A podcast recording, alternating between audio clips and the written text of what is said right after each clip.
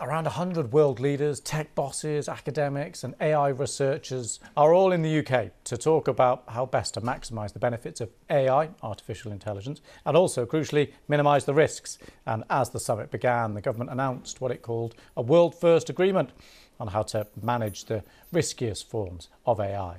There's been criticism that some key leaders aren't there. Germany's Olaf Scholz, Emmanuel Macron from France. One person, though, who is there, Elon Musk tech entrepreneur, of course, uh, who lists the social media site X, formerly Twitter, uh, and he has a keen interest in AI, and he spoke a little earlier. I, I think I think AI is, is one of the biggest threats. Um, so, I mean, we, we, are for the first time we have a situation where there's something that is going to be far smarter than the smartest human. So you know, we're, we're not stronger or faster than other creatures, but we are more intelligent. And, um, and here we are for the first time, really in human history, with something that's going to be far more intelligent than us.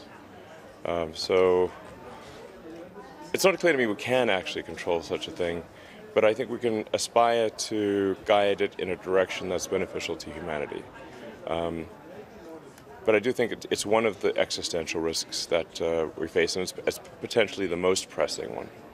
If you look at the time scale and the rate of advancement, it's, uh, I think it's, this, the summit is timely, and I applaud the Prime Minister for holding it. Right, let's try and work out what all this means. We can talk to Dan Hendrycks, Director of the Centre for AI Safety and also a safety advisor to Elon Musk's uh, AI company. Uh, thank you very much for coming on the programme.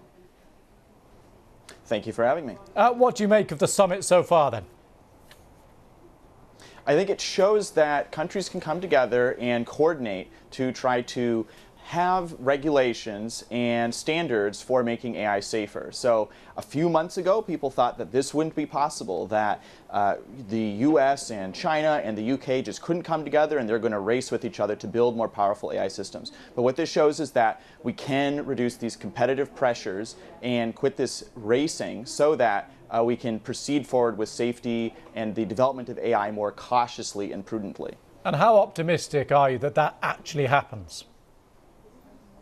So this is a necessary first step. I think it's still not completely clear uh, if this event didn't happen um, this year, then I think it'd be very unlikely that we would have a possibility of coordination. Fortunately, there'll be more summits uh, in the another summit in the next six months.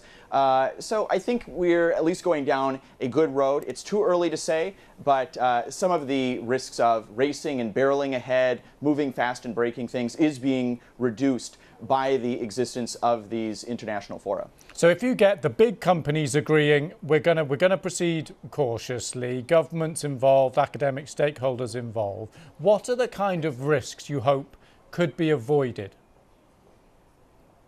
So one of the very concerning risks is that in a year, maybe in two years, we would have AI systems that could do things like hack and attack critical infrastructure. So then people would not have access to water or electricity, and that could create global instability. Another concern is people using these AI systems to create a cookbook for biological weapons. So people could use AI systems to build a civilization-ending pandemic.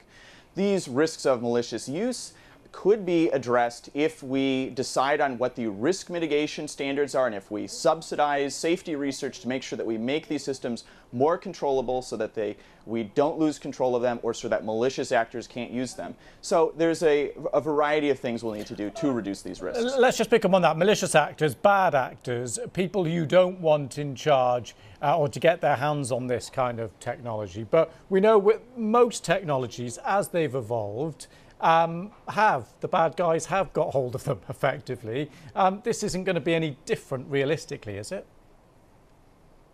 Well, we certainly were able to limit nuclear proliferation, fortunately. And we also had a biological weapons convention.